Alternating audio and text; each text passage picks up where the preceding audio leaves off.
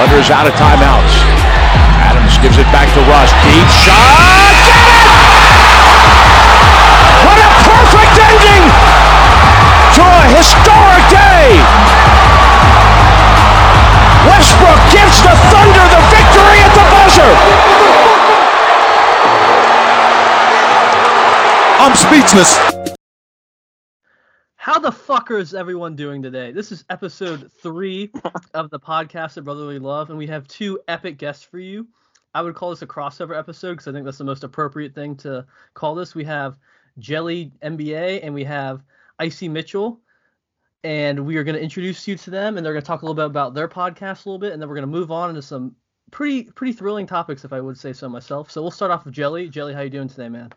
Good. How you guys doing? Thanks for having me on. Better now that you're here, man. Better now that you're here. Good. So I want you to tell us a little bit about yourself, and then talk a little bit about what you and Taylor do on your podcast. All right. So as many of you guys know, I started NBA Twitter, I guess, about a year ago. But I really started getting active about 4 months ago. This basketball season, unfortunately, it got cut short. But yeah, I'm a Sixers fan. I'm a everything Philly fan, so get a lot of hate for that on the timeline sometimes. But yeah, and then me and Taylor's podcast is called In the Lab, where basically we kind of do most of the stuff that you guys talk about on here, which is just anywhere from, you know, basketball topics to football topics to we had a segment about what's your favorite meat that Devontae loved talking about. He loves his meat, man. He loves his meat. Yeah. Oh, fantastic, man. And so along with Jelly, we have Taylor, also known as Icy Mitchell. Taylor, how are you doing today, brother? I'm doing great. How are you guys doing? Doing good, man. Glad to have you on. You want to give us a little spiel about yourself, my man? Sure. I mean, I'm pretty new to NBA Twitter. I had a personal account that I started back in August but didn't really use. I switched over to Icy Mitchell in, like, February, and here we are, like, 3 months later with almost 3,000 followers. So... damn, flex Hollywood. Hollywood. Hollywood. And then, of course, I'm Ninja Bands, and we got Three Cone. Connor, how you doing? I'm doing good, man. I'm really excited. Shout out to all of y'all who have been watching the podcast. Some of the commentary you guys have had is hilarious. Shout out to Chris. I think it's CSMU. Yeah, man. Live tweets have me rolling, man. Yeah, he's been live tweeting episode 2 so far, and it's absolutely hilarious. Thanks, guys, for all the feedback, all the support and things like that. Some of the things you guys say are absolutely hilarious, so keep that up. Sounds good. So Connor's got a list of topics from you guys. I couldn't get to all of them because you guys asked a shit ton of questions, but I think we got a pretty good balance of personal topics, sports topics, and stuff hopefully you find interesting. So Connor, what's our first thing on our agenda? All right, so last time we talked about some of our favorite players and stuff like that, but we're going to start now with our first ever favorite players in basketball. So I guess we'll go through. We'll start with Taylor, then we'll go to Jelly, then I'll give mine, and then we can have Ninja give his. So Taylor, you want to go first? Yeah, I mean, the first player that really made me fall in love with basketball was Kevin Durant.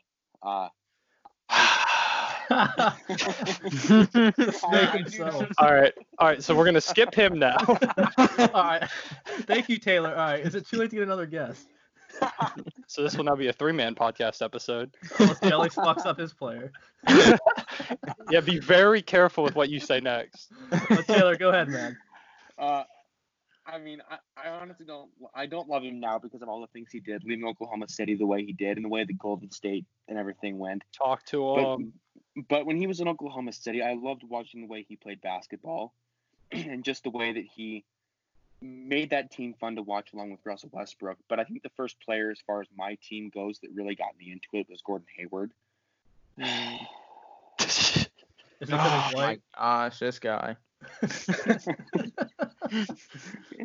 My life is just pain, guys. Just pain.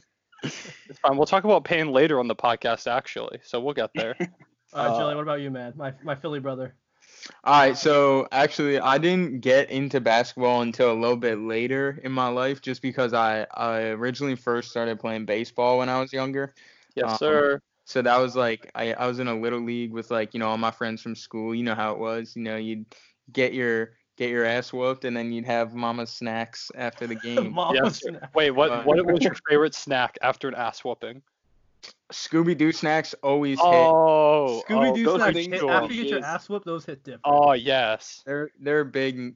They're big good. So I'd probably have to say them. Okay.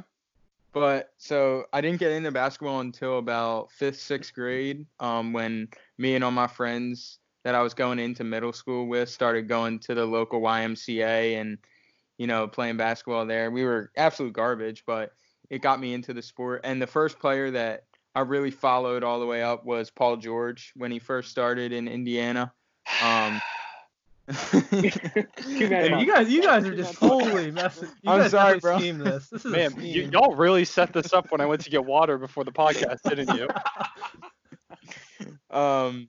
But no, I really started following him obviously when he was on the Pacers, and what really brought me to him was the way that he just like almost went at LeBron, you know, in those playoff series. When he was like younger, and it was him, Danny Granger. I think George Hill was on that team, Roy Hibbert. He would just attack LeBron. Like he made it his job to just try and do as much as he could to just get in LeBron's head. Obviously it didn't work out because Miami LeBron was different, but I just love the way he played when he was in Indiana. That's fair. For some reason, one of my favorite facts about that Pacers team is that they had 3 people with the last name Hill. Yeah. And I just, for some reason, I thought that was really funny. Anyways, so I guess I'm up next. My answer isn't different from my favorite player of all time. That's Russell Westbrook. I talked about how I got into basketball last podcast, and just watching him play the game made me fall in love with basketball. So he probably will always be my favorite player because he's the one that made me get into the sport itself, and just the electricity with which he plays with, how he goes at everyone. Even if he's having a bad game, he's giving 110%. So that's a tenacity that I can really appreciate, and that's why he's my favorite. Yeah, my answer might actually shock you guys because, similar to Jelly, I didn't really get into basketball until, honestly, high school, because I played baseball growing up, and baseball is my favorite sport, and I didn't really have a lot of friends that played basketball or really watched it. And then when Connor started playing basketball and getting more into it, it was kind of like when I got into it. And I talked about last time why I picked Philly. I picked the shittiest team and just kind of stuck with it. And now I'm absolutely in love with them. Wouldn't want it any other way. But I would say my favorite player originally was probably Steph Curry. Because I would always remember just like trying to shoot threes like him. And just like, dude, the way he revolutionized the game, man. All three of you talked about players who bring me existential pain. The cone slander is awesome. I mean, in your defense, your player also brings you pain. All right, 4 players who have brought me pain in some way or another. So, yeah, outside of Philly, definitely Steph Curry. But if we're talking in Philly, it was definitely Joel, just because I don't know, just the way he plays and just his goofiness on and off the court. And he just likes to win, even though we don't win all the time. Thanks, Al Horford. But, there it is. 3 in a row, boys. Keep it 3 in a row. Let's go. Now we're 3 for 3. I would say that's my answer. All right. Other than you guys picking players, which caused me a lot of pain, all very good answers. It's funny to see like the difference between everyone because everyone other than me talked about a player who wasn't on their team. So it's funny to see like I got into the Thunder because of Russell Westbrook, but y'all had different players who you're like, oh, these guys are cool. But they weren't exactly your favorite team's players. Also, quick shout out to Chris, who was still live tweeting episode 2, and he just told me that Minecraft stands alone. So yeah, I appreciate that. Speaking of Minecraft, our next question, shout out Saints fan 2021. He wants to know what our favorite soup is. What? Nice correlation. Absolutely nothing, but I felt like it was a smooth transition. Jelly, what's your favorite soup? All right, so I'm not a huge soup guy. Disappointed. Just because, you know, I don't really want to. Do you have a phobia of liquids? What's wrong with soup? Sit there and drink hot water that's flavored in different. Well, you eat it with a spoon. I hope you're not drinking it. Sometimes you're slurping it, bro. Nah, I would have to say SpaghettiOs, even though it doesn't really classify. SpaghettiOs is a soup. Hold on. This dude takes the little noodles out and drains them. Are you drinking SpaghettiOs? Yeah, like the SpaghettiOs just go down with the soup. So it's like tomato soup, but you get pasta in there too. So that's the both. This man's drinking SpaghettiOs. All right. Not an answer I expected. Taylor, please have a better answer. Yeah, Taylor, your answer? Clam chowder with Tabasco in it. Okay. I can respect that. I'm not a huge clam chowder fan, but I respect the culture. And at least it's kind of a soup, so that's an improvement from the last one. We're drinking canned pasta, boys. Let's go. Yo, Cone, can I try to guess your favorite soup? Can you try and guess my favorite soup? Yeah, you can go for it. Chicken noodle. Well, that was easy. Yeah, chicken noodle soup. Classic. All-timer. I don't need to say much more about it. Now, can you guess mine? I'm going to go with broccoli cheddar. Broccoli cheddar is up there. I would say it's close between broccoli cheddar and a good clam chowder. I don't really like it in a can, but if I get it out in a restaurant, it's usually delicious. Okay. All right. I got close. I got like second place. I got first, and no debate. SpaghettiOs was probably third, though. Yeah. You guys let us know if SpaghettiOs are a soup or not. Comment I'm about to get dragged. Let me know if SpaghettiOs are a soup or not. I'm about to get dragged. Joey's going to deactivate tonight. Speaking of deactivating, what are you guys' favorite midnight snacks? Ryan, we'll go with you first. All right, as a man who often eats at midnight, I think my favorite midnight snack would have to be green beans. Green beans? Excuse me? At midnight? So, you're a domestic terrorist. Let me give you some context on this. I was on a group FaceTime with a bunch of friends from like a Philly group chat. Mm-hmm. And this one chick was like asking me something, and I wasn't responding. She's like, Ryan, can you like respond to me? I'm sorry. And I was like, I'm sorry. I'll give you some attention after I finish my green beans. And I was eating green beans. This like, dude's what? Curving a female at night eating green beans. So after that, I consider green beans my favorite midnight snack. Oh my! SpaghettiOs is a favorite soup. Green beans is a midnight snack. Oh my God! All right, Jelly, redeem yourself. Oh my gosh. So I would. Let's see. Well, nothing hits harder than a Pop-Tart. Okay. Those things smack any time of the day. What flavor though? What flavor? Oh, I'm a brown cinnamon guy. I love brown cinnamon. If you said ninja or if you said strawberry, Ninja was gonna kick you off. Strawberry's so overrated, bro. Like oh wow. This is now the third episode in a row we've also talked about strawberry Pop-Tarts. So overrated in my opinion. All right, Taylor. Totino's pizza rolls. Ooh, pizza rolls. Those smack. You cannot go wrong with pizza rolls. You can't. All right. For me, honestly, I really like popcorn. Like midnight, I can eat popcorn. Kettle corn specifically. I know some people aren't a huge fan, but I absolutely love kettle corn. So I'll go with that. So when you tweet out your midnight roll call, are you munching on some popcorn? Sometimes. Yeah, probably sometimes. I'll actually do it tonight. I'll include that in the roll call. Currently eating popcorn. It's time for a midnight roll call. It's late night. Get it right. Whatever. All right. Speaking of whatever, so PS4 or Xbox? All right. This better be 4 votes to none. Okay. So I'll start with Xbox. How many of us can make that too? I will follow that with Xbox. Let's go. Xbox. What was I thinking? Xbox. There you go. 4-0. Perfect. There we go. Yep. Mm-hmm. This actually relates now. So Ninja and I talked a little bit about our favorite video games last time. So someone asked again about it. So I was curious to hear what you guys' were. So Taylor, what's your favorite video game of all time? I'm gonna say something and I'm gonna get dragged for it hard. Oh God. Before Warzone, I've never owned a Call of Duty game in my life. Mm-hmm. If you say Ghost or Advanced Warfare, you're off. I've never played Call of Duty besides Warzone, bro. Okay. Like, is Warzone your favorite? The first time. No, heavens no. All right, what's your favorite then? Fortnite. Oh, all right, Prime Fortnite. No, that's good. Prime Fortnite was different. That was really good. I'll give it to you. That was wild. Prime Fortnite's the top 5 video game for me of all time. I'm telling you, when I'm older, I'm gonna be the Fortnite homer. Like when all the younger kids and like my kids are like, "Oh, this game's the best game of all time." I'm gonna say, "No. You didn't wait 10 hours with your squad for a win. Fortnite was the best game of all time." That's what I got. I I got to do another thing. Shout out at Hoodie Curry for his Minecraft fetish. Fetish? He gets off by Minecraft. I hope not. He just mines time and ore, get turned on. This took a strange turn out of nowhere. Oh God. Okay. Jelly.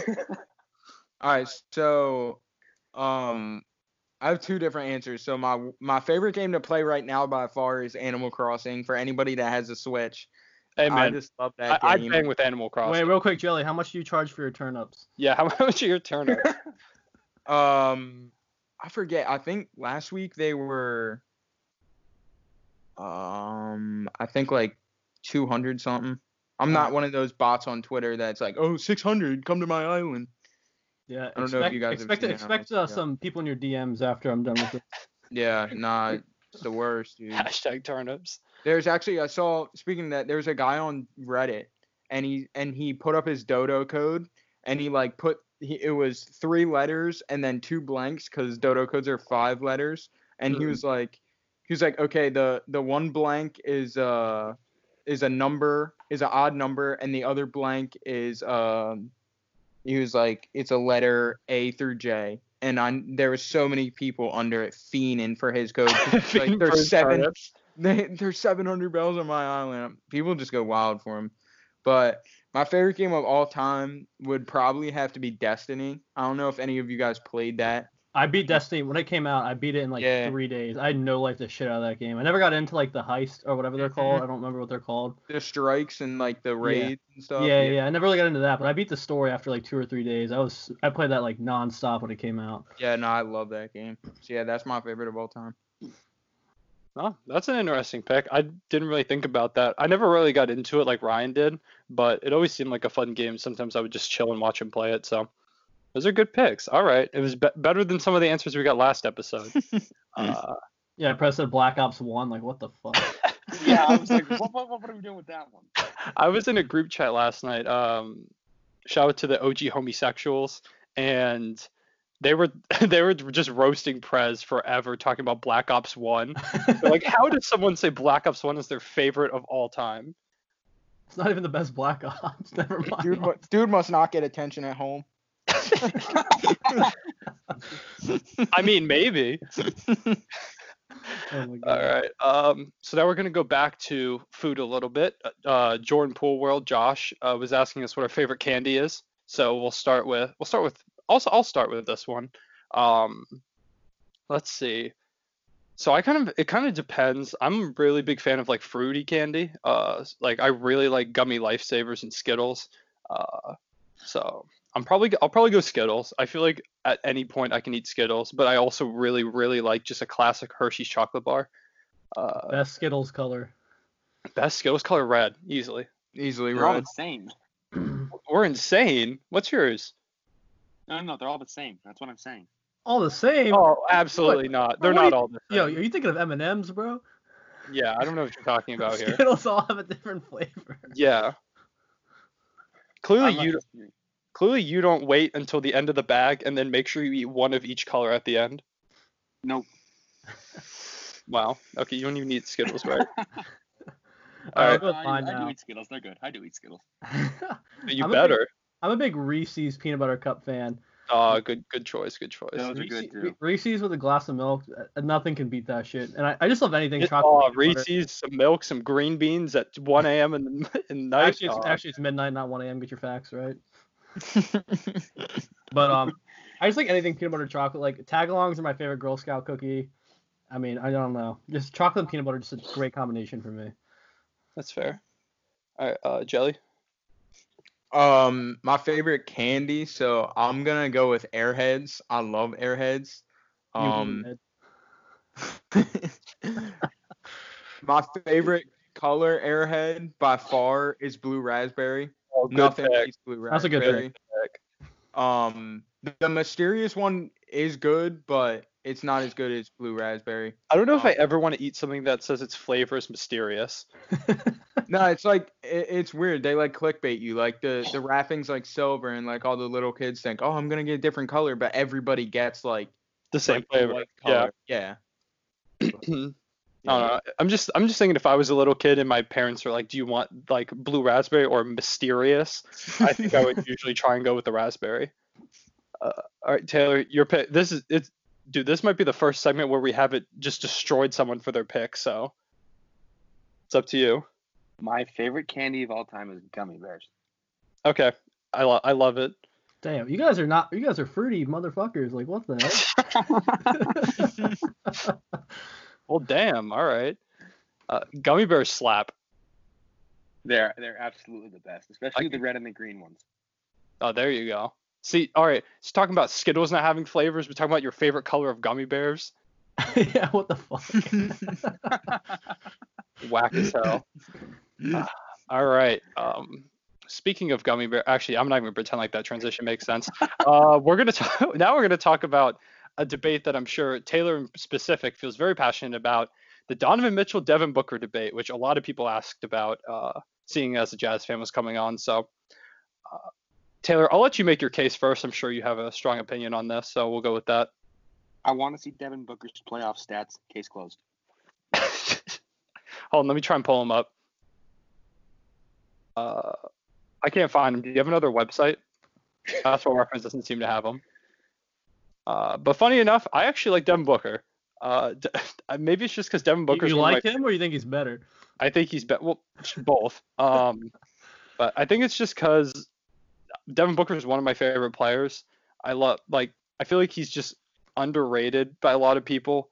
I know he hasn't been in the playoffs, but he also hasn't had the coaching that Donovan Mitchell has had, or a player like Rudy Gobert, who we'll talk about in a few minutes as well. But just, I don't know. I feel like Devin Booker, if he gets those pieces, if DeAndre Ayton develops, he has a chance to be one of like the Suns' all-time greats. So we'll see how he keeps going. For right now, I personally think you can go either way, and there's not like one right side to the argument. But currently, I lean Devin Booker, although it does change sometimes. I can respect that. My one other thought is, I hear a lot of these things about how Devin Booker leads in statistical categories, but my one problem with that is you bring up stats, but where are the wins? That's fair. He can put up 26 points a night, sure, but if it's not leading to wins, is that really doing anybody besides him any good? That's fair. Ryan, your thoughts on that? Sorry, my camera came up for some reason. I was really confused why I was able to see my face. But you went very quiet for a minute. Yeah, I was just like, I'm looking at Basketball Reference. I'm looking at Devin Booker's playoff stats. There's not much to show, but I switched back to the Skype call and I just see my face staring back at me. I'm like, oh, hey there. The FBI's watching you for trying to find Devin Booker's playoff stats.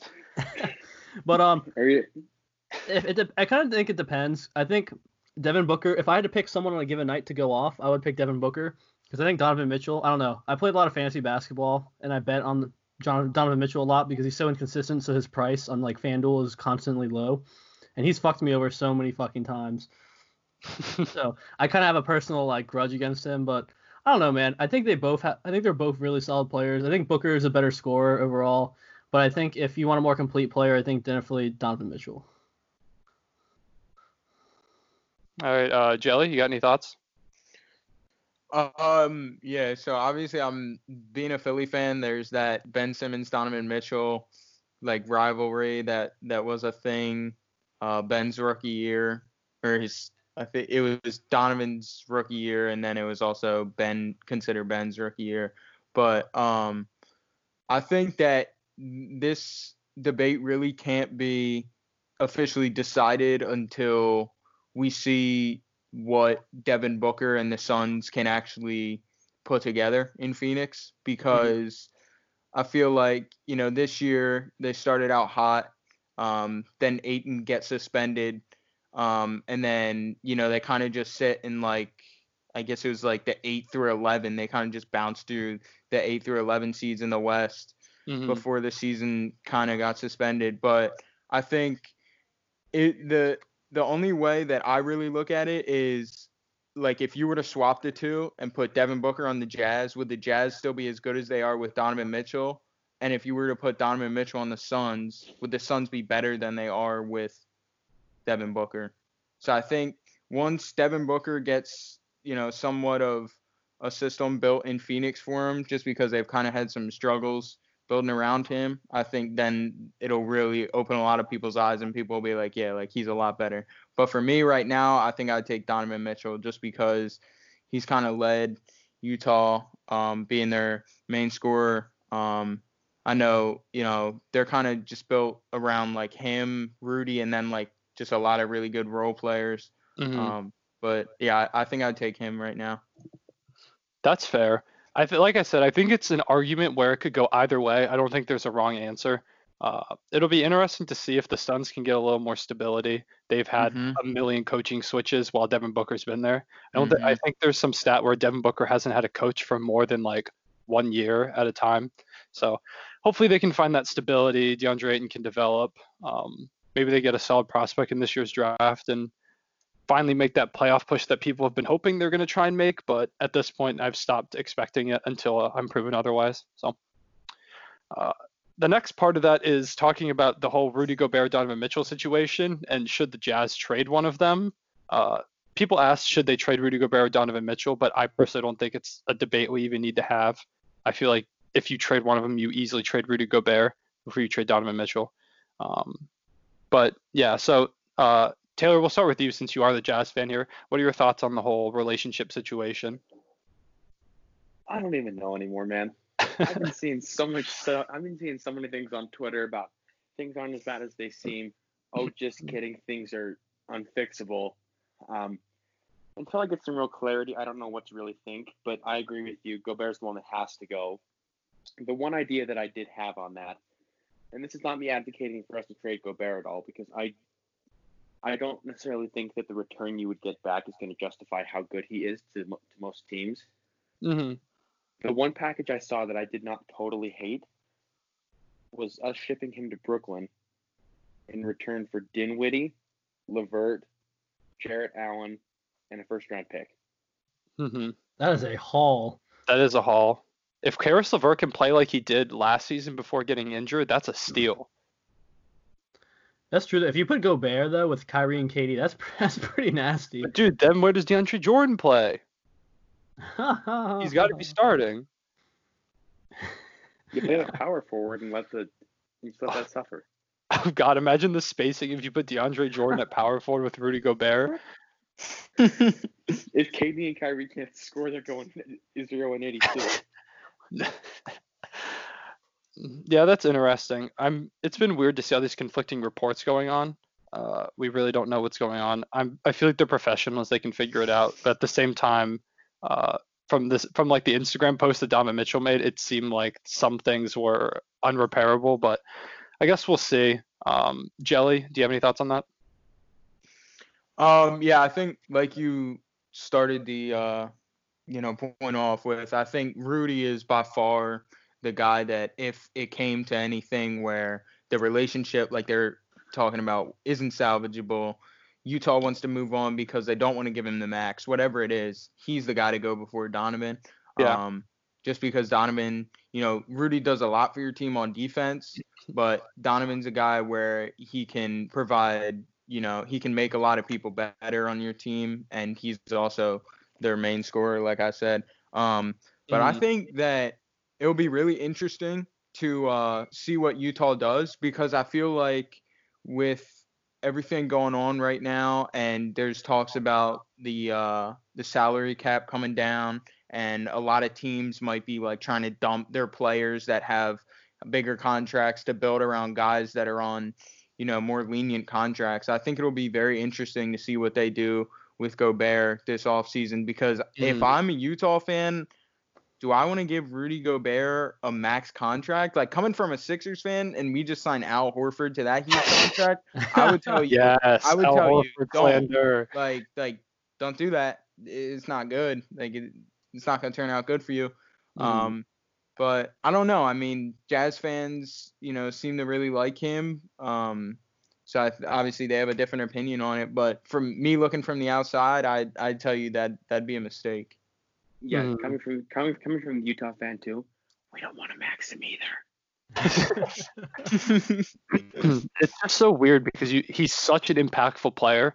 It's so clear his impact on the court defensively, but he just can't score, man. if he could just get like a solid mid-range jumper or something, it would help them. It would help so much. I don't think I've ever seen his feet leave the ground other than going for a rebound. I have. He has a little bit of a floater move, but it's still really limited. Saucy. Give Gobert some Kyrie handles, some Curry shooting, greatest player of all time.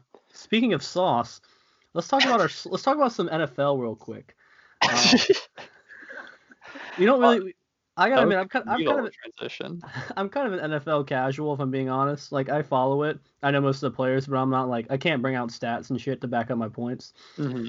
But a couple people asked us about our sleeper NFL teams. So I'll start with mine because my opinion's probably the worst, and then we'll move on down the line. Oh, you're gonna talk about your tweet from a few days ago? Yeah, so I'm gonna talk about the Arizona Cardinals. They obviously made some great moves. Their full year of Kenyon Drake.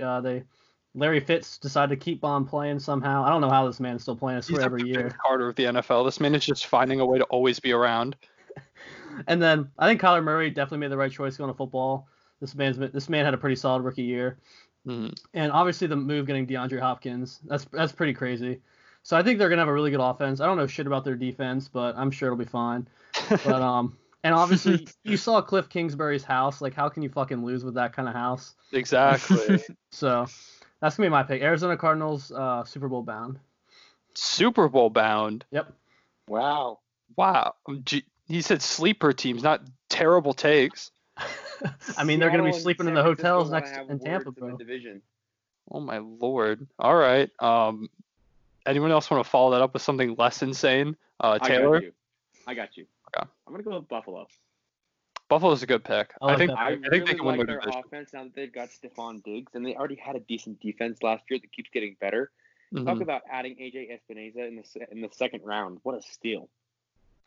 Yeah, Bills had a good draft, and yeah, I honestly forget a lot of times about the Diggs at pickup. I feel like it's just gone like over at this point. Like, it was like, oh, that's cool, and then the Cardinals got DeAndre Hopkins, so everyone kind of just forgot about it. They also drafted a better quarterback, so Josh Allen's shaking his boots. There you go. But yeah, I really think that Buffalo not only is going to win their division this year, they're going to be a divisional round team, if not going to the AFC Championship, but they're not beating the Chiefs. Yeah, I think they've still got a little bit to go to get there, but yeah, the Bills feel like a team like the Titans. Like, they could go into the playoffs and people are like, oh, like they're a good team. Like, they go on a run at the end of the season, but no one expects them to go like to the championship game, and then they pull something off. So. And then they max Ryan Tannehill. Yeah, and then they max Ryan Tannehill. And I'm sorry, he had a good year last year, but that's going to backfire so bad. Yeah, we'll see how it goes. It's such a good story though, man. I'm happy for Tannehill. It was cool to see him get some success. All right, Jelly. All right, so my sleeper team this year is the Denver Broncos. Mm-hmm. I think they have a real good chance to obviously be a wild card team because I don't think they're going to win the AFC West with the Chiefs in it. But I have their schedule up here from last year. In games that they lost last year, they lost to the Raiders week 1 by 8. They lost to the Bears week 1 by 2. They lost to the Jags. Made a field goal. They lost to the Jags week 4 by 2. They lost to the Chiefs by 24, but we're not going to talk about that. They lost to the Colts by 2. They lost to the Vikings by 4. And if anybody remembers that game, they were up 23-0 going into the fourth, I think, or 23-7. Wait. You're telling me that Kirk Cousins actually did something in an NFL game? Yes. It happens sometimes. That game was crazy. They came all the way back. So yeah, basically my point is, if they can like afloat ship in the fourth quarter with Drew Lock, and their defense, obviously with Bradley Chubb coming back, can really start to make some plays. I know they lost Chris Harris in the secondary, Will Parks to the Eagles. I'm excited for that. But I just feel like when you add Jerry Jeudy to a receiving core that already has Cortland Sutton. Yeah, they killed the draft, man. Mm-hmm. And then they also got KJ Hamler. So you kind of have your three-headed monster there. You have the big guy that can go up and get the contested catches. You have the extreme route runner in Jeudy, and then you have the speedster in Hamler. So Drew Lock got some weapons. There's no reason why he should not have a good year, and Bouvan's going to get slandered for it if he doesn't. Yeah, man, there's a lot of Broncos fans who are really diehard for Drew Lock, so I hope that he shows out. He's a fun player. I guess my team, I'm gonna go with the Colts. I feel like Philip Rivers is poised to have kind of a bounce back season. I know he didn't do too well, but the Colts have some good weapons. I think that they made some good picks in the draft, and I don't know, they just feel like a team that they shouldn't be. Like they only went 7-9 last season. It feels like they were worse, or they had a worse record than they played at times. Jacoby Brissett wasn't too great. So I feel like they're a team that can just turn it around. And it sucks that Andrew Luck retired, man. That made me so sad. I was really hoping to see him have a bounce-back season, but I'm hopeful that they can have a good season from Philip Rivers and then bring in the young guy after that one. So, all right. Okay, I got one question for you guys. Okay. What was worse, the Cardinals to the Super Bowl or drinking SpaghettiOs? Drinking SpaghettiOs is gone. SpaghettiOs, absolutely. There's nothing on this podcast that will top drinking SpaghettiOs. Unless you say Al Horford was a good signing, then that might happen. Yeah, Al Horford's a good signing is the only thing that could stop that. Get a Celtics fan on here. He'll say that in a minute. Talking about Al Horford signings, we're going to talk about biggest NBA what-ifs, and your what-if could be what if Al Horford did not get that huge contract. Shout out to Gavin for this one. I guess, Brian, do you want to start with this one? Yeah. So I'm going to be what if the 76ers didn't fuck up all their draft picks? So... As in, like, Markelle Fultz? I mean, just a couple, man. I mean, we drafted centers like they were coming up, getting pumped out of a factory with Noel, Okafor, and Embiid. I don't know, man. I just feel like we kind of dropped the ball. Like, obviously, we got some great picks. I mean, Dario worked out as a late first. Covington is an undrafted free agent.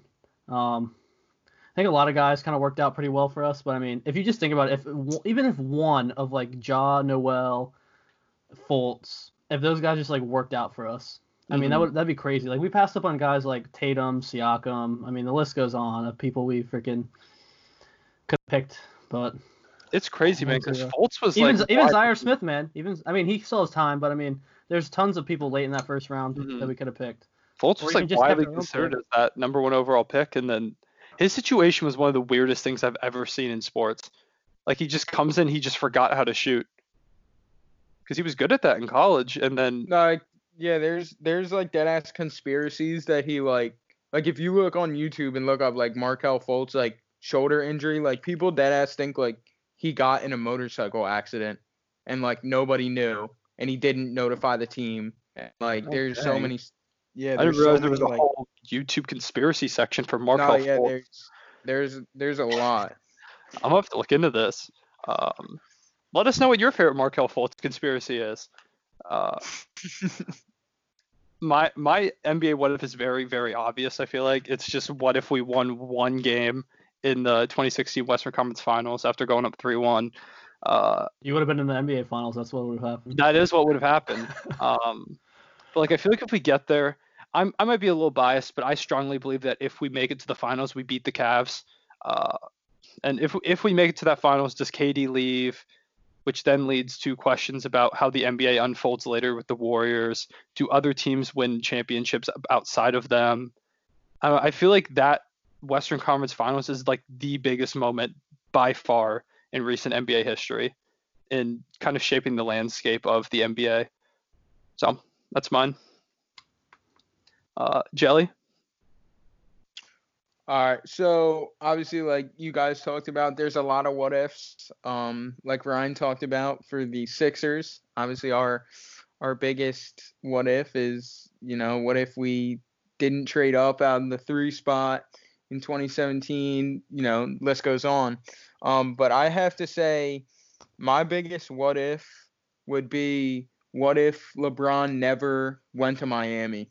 And it kind of for me is like a little different because I feel like once LeBron left to go to Miami and other players around the league started seeing, hey, like, you know, maybe I don't have to stay loyal to a team, you know, that because a lot of people like around the league back then were like saw it as like and like guys in the league still have that mentality. Like you look at a guy like Dame Lillard and you're like, hey, like you could have an opportunity where like if you voice your opinion, you're like, I want to win, the team can trade you and you can, you know, go somewhere and really try and compete for a championship.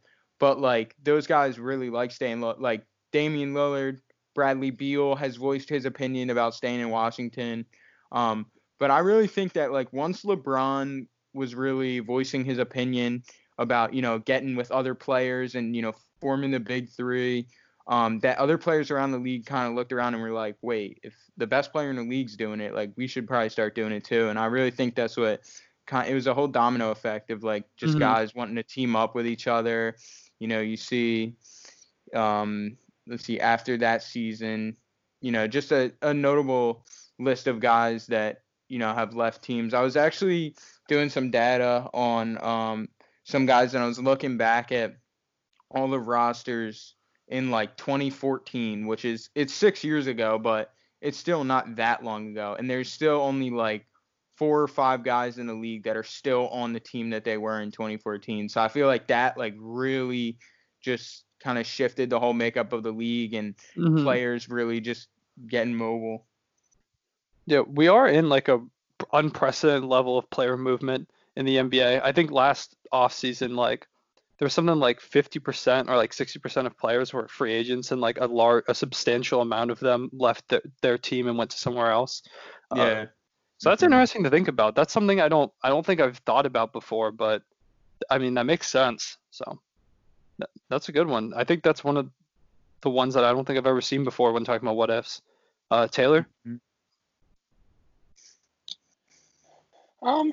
You know, I was going to go with the 3-1 as well, but since you said that, I had a backup prepared because I figured you were going to go there, and it really just depends on which one of us went first. My what if is, what if Michael Jordan never took that year and a half and retired and went and played baseball? Do we think that the Bulls could have legitimately made a run from 91 to 98 as 8-time champions? That would be wild, man. In my popular opinion, I don't think they beat Hakeem and the Rockets. I think I could agree with. I think when you reach a point where you get so fatigued that you can't really keep pulling it off. I think that they'd probably lose the next season to Hakeem. Maybe then they come back and win one after a season off. But I feel like it reaches a point where you're so fatigued after going to so many finals that it's impossible to win them all. I don't think he could pull it off, but it is interesting to think about how that would have changed. I mean, baseball wouldn't have its greatest player of all time. Yeah. It wouldn't have inspired Tim Tebow to do what he's doing right now. I mean, where would Tim Tebow be? Hopefully retired somewhere and we didn't have to talk to him anymore. Yeah, at least Tim Tebow's climbing the ranks, man. Yeah, man. Something that bothered me is that last night when they were talking about Jordan on the Last Dance episode, they mentioned like he could have easily made Major League Baseball, but he was only batting like 200 in Double-A. Like, I get he's Michael Jordan and all that stuff, but if you're batting 200 in the Double-A, you do not deserve a chance at the major leagues unless you improve a little bit. I don't know. No, and it's they're talking. Oh, go ahead, Jelly. Go ahead. No, I was just going to say, you play Road to the Show and you can hit 400. They still don't call you up for like 2 years. I mean, I'm not sure how big you guys are on baseball. I think all four of us here are baseball fans. I know Jelly just said he played. But the biggest thing that stood out to me when they were talking about Jordan on the documentary last night was how teams are kind of not really taking him seriously and we're just kind of giving him pitches to hit. And then they were just throwing him nonstop off-speed pitches. And that's definitely what like separates like a good player from like a great player, is being able to like adjust to off-speed pitches. And if not playing for 14 years, that's just like repetition, man. Like anyone can hit a fastball if you know it's coming and it's going to be in the zone. But when you have sliders and splitters going all different directions with that fastball mixed in, you can't just like, anyone can't do that. That's why I think baseball is one of the toughest sports to play. It is very difficult. All right, so we've only got a couple topics left, but this next one we're going to talk about our top 5 power forwards of all time. It's an interesting spot to start since we haven't talked about point guard, shooting guards, or small forwards, but it was asked of us, so would anyone specifically like to go first? Ryan, you got yours? Yeah, I'm not going to put them in order just because I really haven't had time to research it, but I'll give you like the 5 I think are the top. Okay. So I'm counting LeBron as a small forward because I looked up like a master list and they had LeBron on there for some reason. I was like, no. But I'm gonna go Tim Duncan, okay. Dirk, Charles Barkley, Karl Malone, and Fat Kevin Love. Oh, okay. Okay. The best Minnesota Timberwolves power forward of all time. I think if Fat Kevin Love in his prime could have taken Tim Duncan in 1v1 like easily. Mm-hmm. He's just got he's got too much mass. He's too dense. And then Dirk couldn't have faded. If he was on him, Dirk couldn't have done the fadeaway just because he's just not enough space. And he has so much gravity. You can't fade away from something that large. Mm-hmm. All right, that's a fair list. Taylor? Fat Kevin Love is the greatest power forward of all time. Changed my mind. You can't. Is that your full list? Just Fat Kevin Love? Pretty much. Okay, that's fair. Okay. But in all seriousness here. Tim Duncan, Kevin Garnett, Charles Barkley, Karl Malone, and Dirk Nowitzki. And that's not in order, but. Okay. I feel like that's like a good master list. I mean, you could put Fat Kevin Love in there, but outside of that, I'm surprised none of you two at the first two put Al Horford in there, but maybe Jelly will change that. Jelly? Yeah. So I got Tim Duncan. Mm-hmm. Then I got Dirk. This isn't in order. So I did have Tim Duncan, Dirk, Malone, and Garnett. But at 5, I think I have Ersan Ilyasova. That's fair. Yeah. I mean, no one takes more charges than him, so I mean. Yeah. Okay, but one other thing. Can we talk about how Bleacher Report put Draymond Green on the 2010? I was literally about to just say that. That's whack. That's whack. I'm sorry. So actually, Conan and I were talking about, like, who else we would have put on there. We thought of, like, 5 different names you could have probably put on there, especially if they were going for, like, the stretch 5 route. You could have even put more people on there. Like, shoot, you could put Kevin Durant at the center, put LeBron at the 3 or 4, and then put Kawhi in there. I feel like Kawhi is a great pick. I'm surprised he wasn't on that list. I don't know. Like, you can't say it's because they wanted a center, because Draymond isn't a center. Or Fat Kevin Love. Man, I hate this list. I hate it here. I want to go home. I also hate it here. But before you can go home, my top 5 power forwards include I've got Tim Duncan, Karl Malone, Dirk, Charles Barkley, and Kevin Garnett. So kind of very similar lists. Some people included some. I included a little bit more outlandish guys. Some guys were more rational, like Ryan with Fat Kevin Love. We talked about Ersan Ilyasova, some of the all-time greats. The guys who really changed the position for the rest of the league. Talking about Ersan Ilyasova, next we're going to go to kind of a debate about which player you would start your franchise with. Ersan isn't a pick here, but if you want to write him in, that's fair. Oh, I'm sorry. I know you're looking forward to that segment, but we'll get to that later. So would you rather start your franchise with Ja Morant, Zion, Trae Young, or Luka? We'll start with actually, I can start this time. I'm going to go with I feel like it's difficult because I think Luka's the obvious pick for right now. I was about to say, I think everyone here should pick Luka, in my opinion. That was my choice. Yeah, I feel like Luka's the obvious pick. All right, let's throw Luka out. Let's do Trae, Zion, and Ja. I'm going to go Zion. I think Trae's an amazing offensive player. Ja's really good as well. But something about Zion feels like he has like that all-time great potential. I don't know. And just the way he stormed onto the scene. If I'm an owner and I want my tickets to sell, put Zion in the building and my stadium's going to sell it every night. I personally think Zion's a no-brainer, but Ryan? I think Zion's definitely going to has the best like projected like outcome out of the three of them. But I think I want someone to lead my offense if I'm starting a team. Like obviously if I want someone on my team, I'd pick Zion out of those three people, like 100%. Mm-hmm. But if I'm starting a team, I want to build my team around someone who's going to like take charge and like handle the ball. So I'm going to probably pick Trae Young just because right now I think he's better than Ja. And you can't really teach someone that can just get absolute buckets from anywhere in the court. Like you can't teach like a Steph Curry. Like you can't just throw fucking Joakim Noah in the three-point line with Steph Curry. And he Why can't not? Because you just can't. It just doesn't work like that. Disagree completely. We'll talk about that after. I don't know, man. I'm going to go with Trae. That's my pick. Okay. Jelly?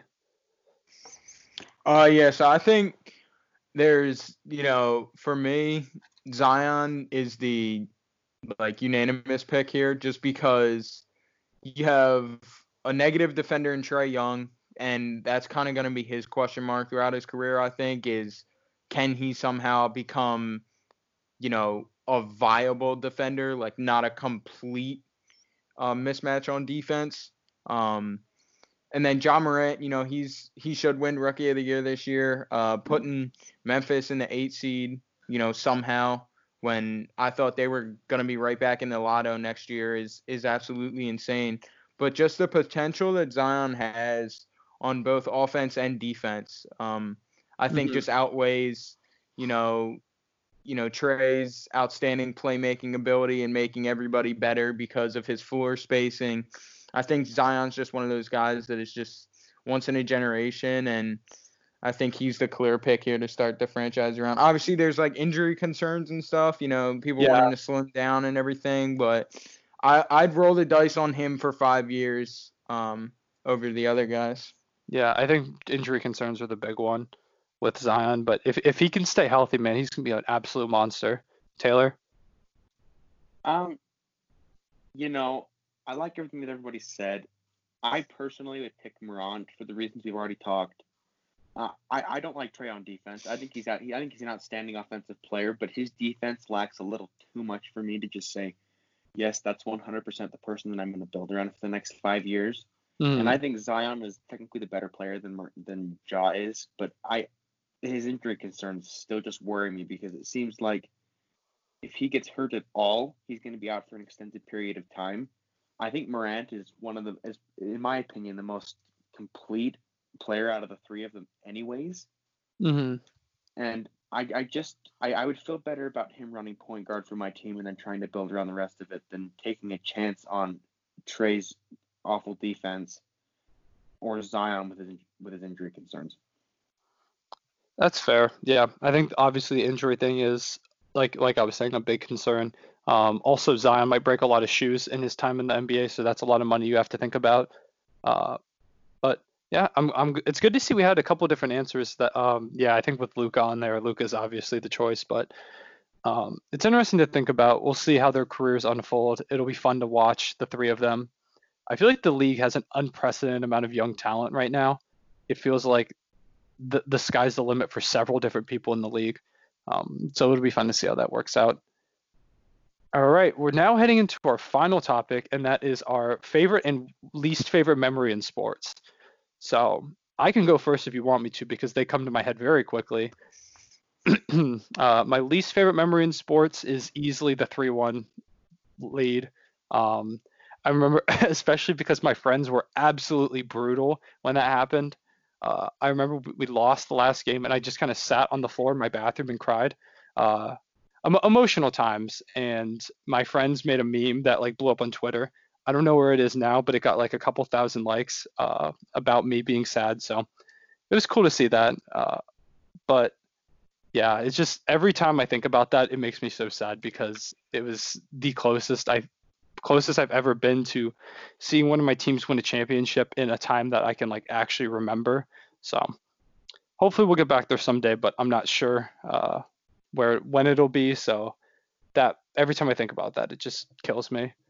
My favorite memory in sports, to be honest, I don't know off the top of my head. It's tough because there hasn't been a lot, like other than a couple like playoff wins. I haven't had any, like no one's won a championship other than the Yankees in 2009, but I wasn't old enough to fully remember that. So I'm going to go with Russell Westbrook's MVP. Seeing him come in and win that after being scorned by Kevin Durant was the coolest thing ever. Well, just watching him destroy teams in his path on the way to winning, seeing my favorite player and the guy who got me into basketball winning MVP was really cool for me. So those are my picks. Taylor? My least favorite sports moment is finding out that Houston was screwing us over for the last 3 years in the playoffs. Man. I'm sure Ryan and Connor don't like that either, but I was furious. Yeah, that hurt, man. I can't believe they didn't get one.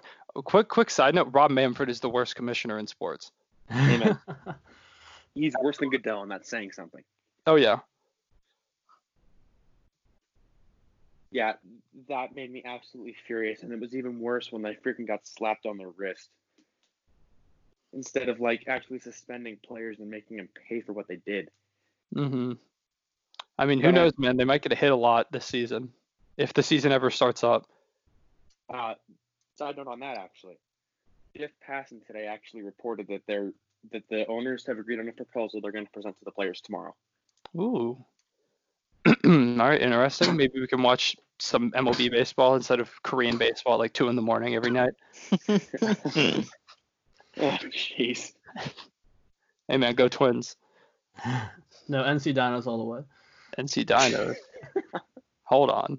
You can't just be a... Why do you just always pick these teams in spite of me?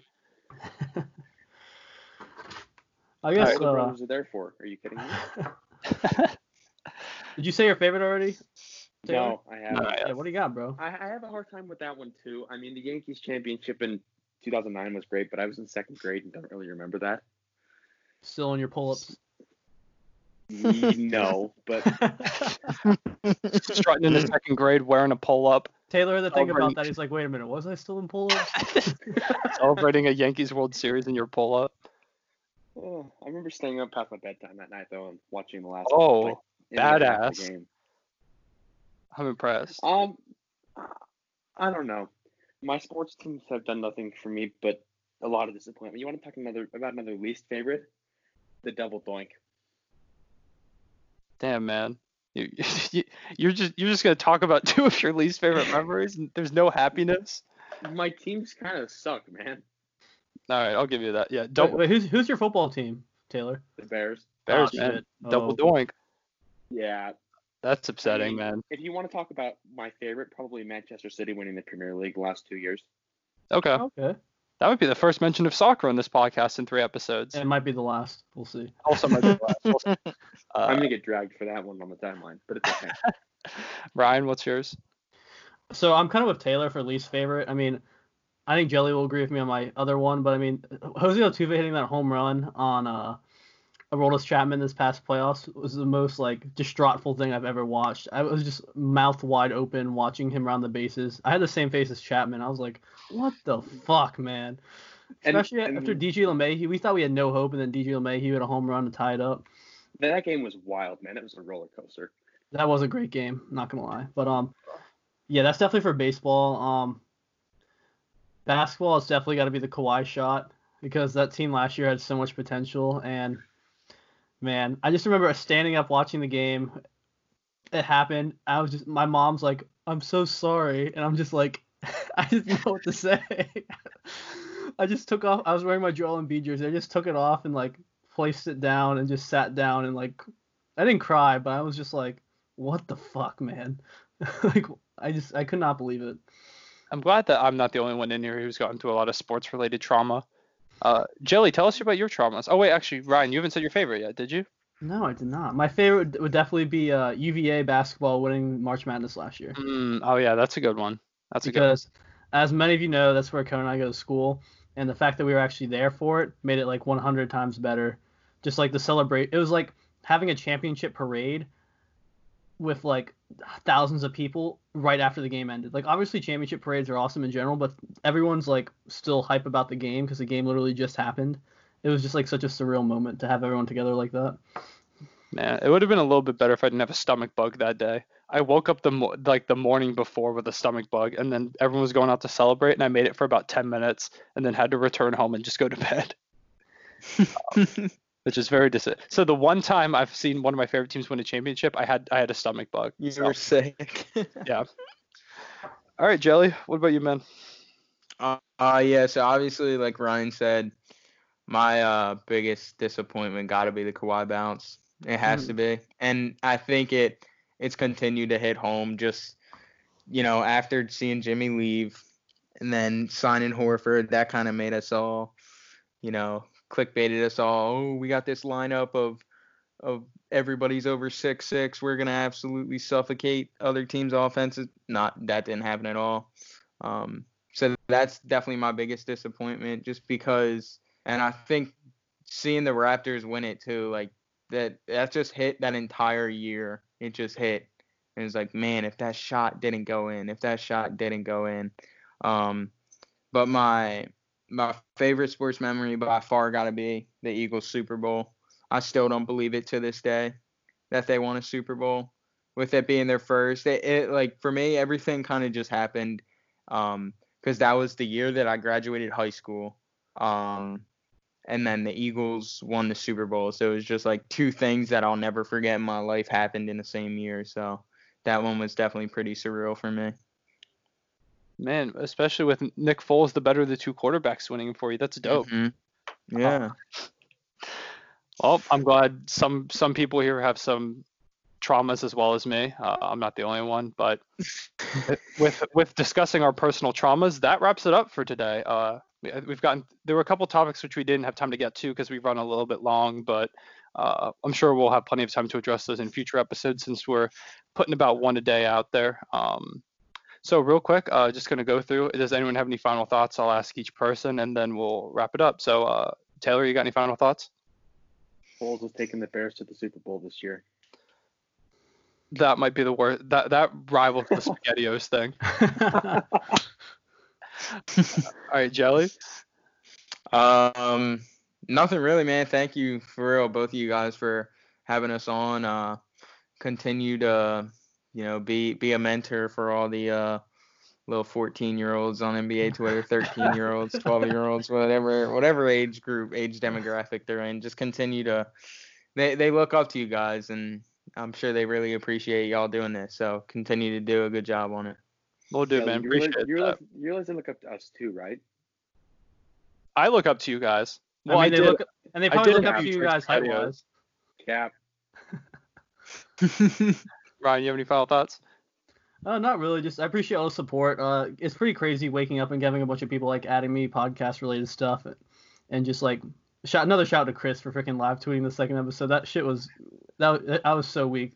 That was fantastic. That was so funny. Yeah, for real, guys. If you've got any like memes or something, Ryan just made a Twitter for the podcast. I retweeted it, so if you see that, go check it out. I'll probably add it when I tweet out this episode too. Meantime, go check out Jelly and Taylor's podcast. I was on the first episode. It was a lot of fun, and they're doing really good stuff over there, so go check that out too while you're at it, especially if you like this one, which I hope you do, because now you've made it an hour and 12 minutes in. So 12 minutes, bro. That's an hour and 13 now. Wow. This is hour 2. I didn't realize we'd gone for that long. Oh, mine says an hour 13. Oh, the recording's only an hour 2. Okay. The call's an hour 13. Well, you made an hour 2 minutes. If you make it to hour 13, then you've been sitting on a blank screen for 10 minutes. Oh.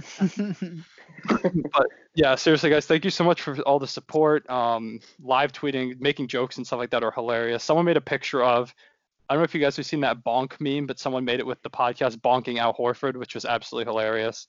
I don't remember who exactly made that, but whoever did, thank you so much. There was a great laugh. So yeah, just thank you for the support, guys. Like I said, go check out their podcast, and we'll keep bringing you guys episodes. If you want to be a guest, we're trying to get as many people on as we can. So let Ninja know if you're thinking about it. We've got a lot of cool people lined up, a lot of funny things to talk about. So stay tuned. And once again, thank you guys. Thank you so much, Taylor and Jelly, for being our guests today. Yeah, thank you guys. A lot of fun. I appreciate it. Yeah, thank you. And yeah, so I think that about wraps it up. Thank you guys so much for watching, and we'll see y'all later. Good night. Real one, say it back. Good night. Good night. Good night.